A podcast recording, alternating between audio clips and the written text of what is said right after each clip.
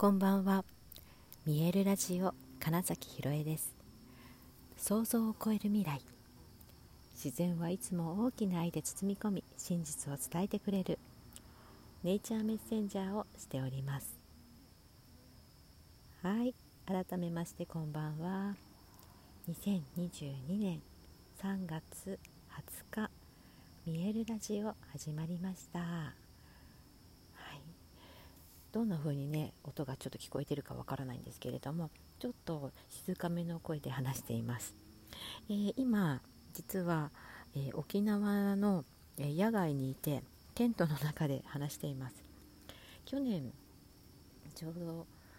ほぼこの時期だったかな。いや一月後かな、うん、4月か、うん、去年の4月に、えーと「火の神と水の神の融合」というタイトルのワークショップ形式のキャンプがあってまあ、そこにね、まあ、いろんなご縁から参加したんですよ。で、えその時に掘った井戸が、まあ、水がねちゃんと湧いたんですけれどもそこの井戸をあの正しく使えるようにあの完成作業をしませんか？というご案内が、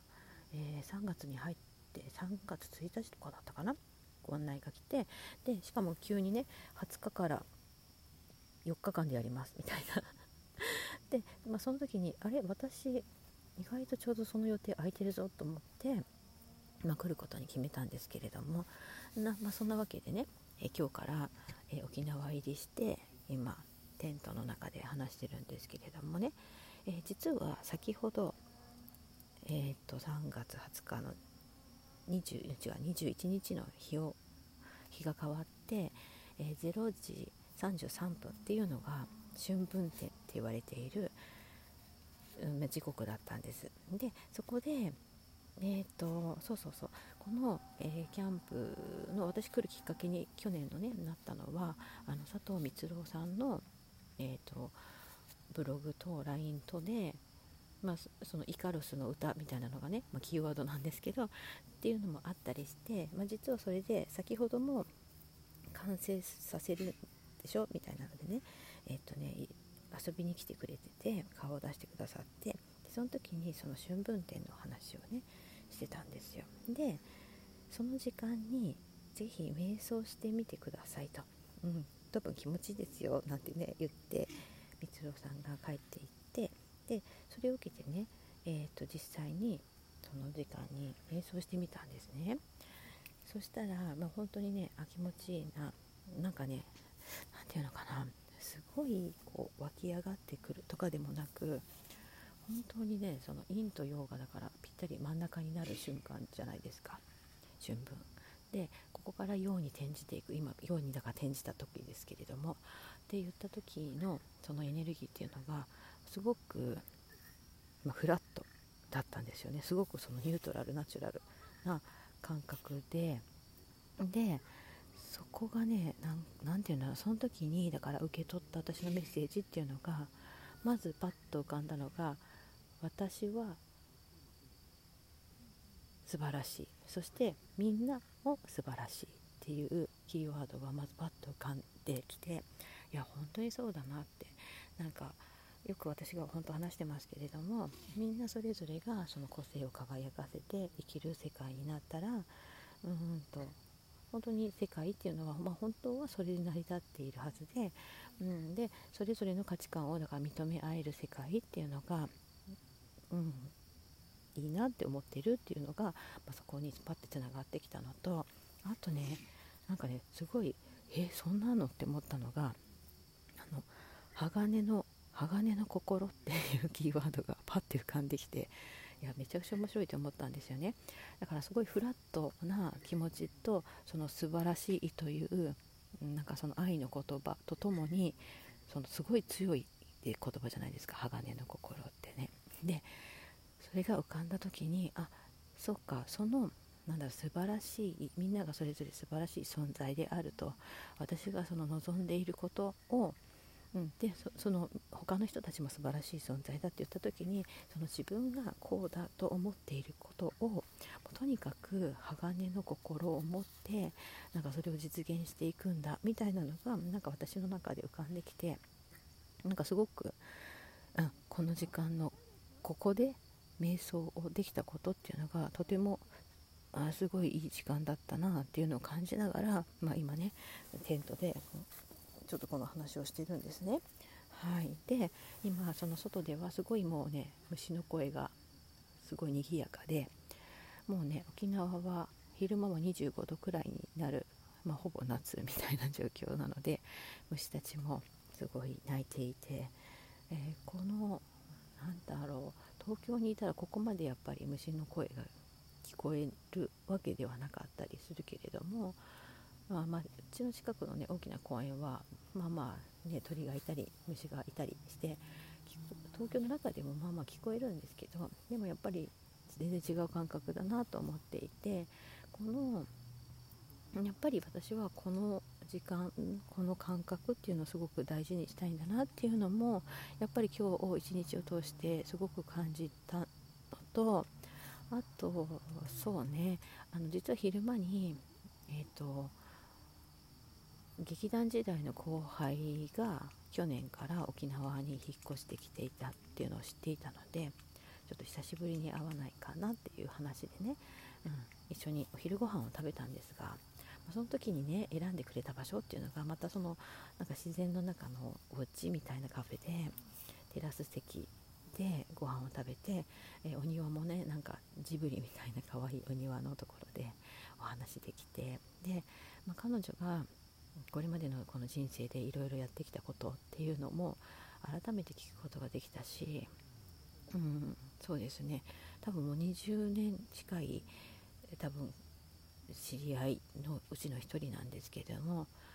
なんかこういう風にして、えー、1対1で向き合って話したことって実はないなって思ったんだけどでもなんかあまりに普通にそのうんと時間を共有できたっていうのもすごく楽しくって、えー、私はね今日はなんか一日を通してあやっぱりみんなそれぞれのそれぞれの人生を自分で選んでやっぱりその思い通りに進んでるんだなっていうのをすごく感じたんです。うん、例えだから例えばその不幸に思うようなこと出来事があったとしてもやっぱりそれも自分で選んでるんだなっていうのもなんかすごく思ったしそれをやっぱり経験したからこそ何か得られるものがあってえよくね失敗なんてないって言いますけどやっぱり私はそう思うんですね。たとえその瞬間は失敗のように思えたことでもやっぱり、えー、後で振り返ってみた時にあれがあったからあれがあったから今の私がいるっていうのを強く感じることが多いのでやっぱりそういうことだよな、うん、自分の人生っていうのはもう自分で選んで選択の結果だし全て思った通りになってるんだよなっていうのをなんかねもうもう一度感じたからこそその瞑想をやって鋼の心っていう言葉が普段そんなことね全然思ったことないですから。だからそういう言葉が浮かんだっていうことはもう自分で決めて、うん、そこに進んでいくだけなんだなみたいなことをしみじみと、うん、受け取ってそして今その宇宙のエネルギーがだから新年明けましておめでとうございますですよ。噛んじゃったけど。で今宇宙元旦がやってきたわけでちょうどね。だから明けましておめでとうございます。ねその空気感でかつその今まで陰だったエネルギーが陽に転じていくってことはもうとにかくそのなんだろう本格的な春っていうのがもう誰にでも訪れるんだよっていうことを示唆しているのでだったらね本当にだったらその鋼の心で私はそっちを選ぶんだって、決めてね行くだけなんじゃないかなってはい思いました。昨日だけ私オーダーは明確にって話をしましたけどまさにねだからそれが、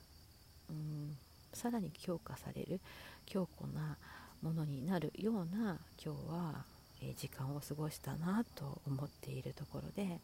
う本当に今ね虫の声すごいね。うんなんかこの感覚大事だなって思うやっぱり自然の中にいるってこういうことだよなっていう体感。なんとねさっきそのねだから春分点っていうことだけは意識してめちゃくちゃその時間時計を見たんですけどもその瞬間その2分3分前くらいからはね。でも、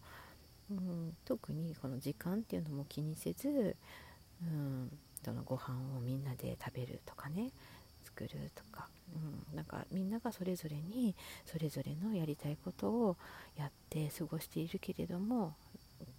現時点でのこの共同体ここでのコミュニティというものがちゃんと成立してるっていう感じもやっぱりいいなって思って、うん、これが本当にそれぞれがそれぞれのなんか持ち場を守ってそれぞれの役割を全うしているっていう状態で、うん、いいなって思ったしまた明日以降ね新しい交流する人たちが加わった時にまたその形がちょっと変わるんだと思うんですけど、まあ、それもねすごく楽しみだなって思えてる自分が今いる。うん、で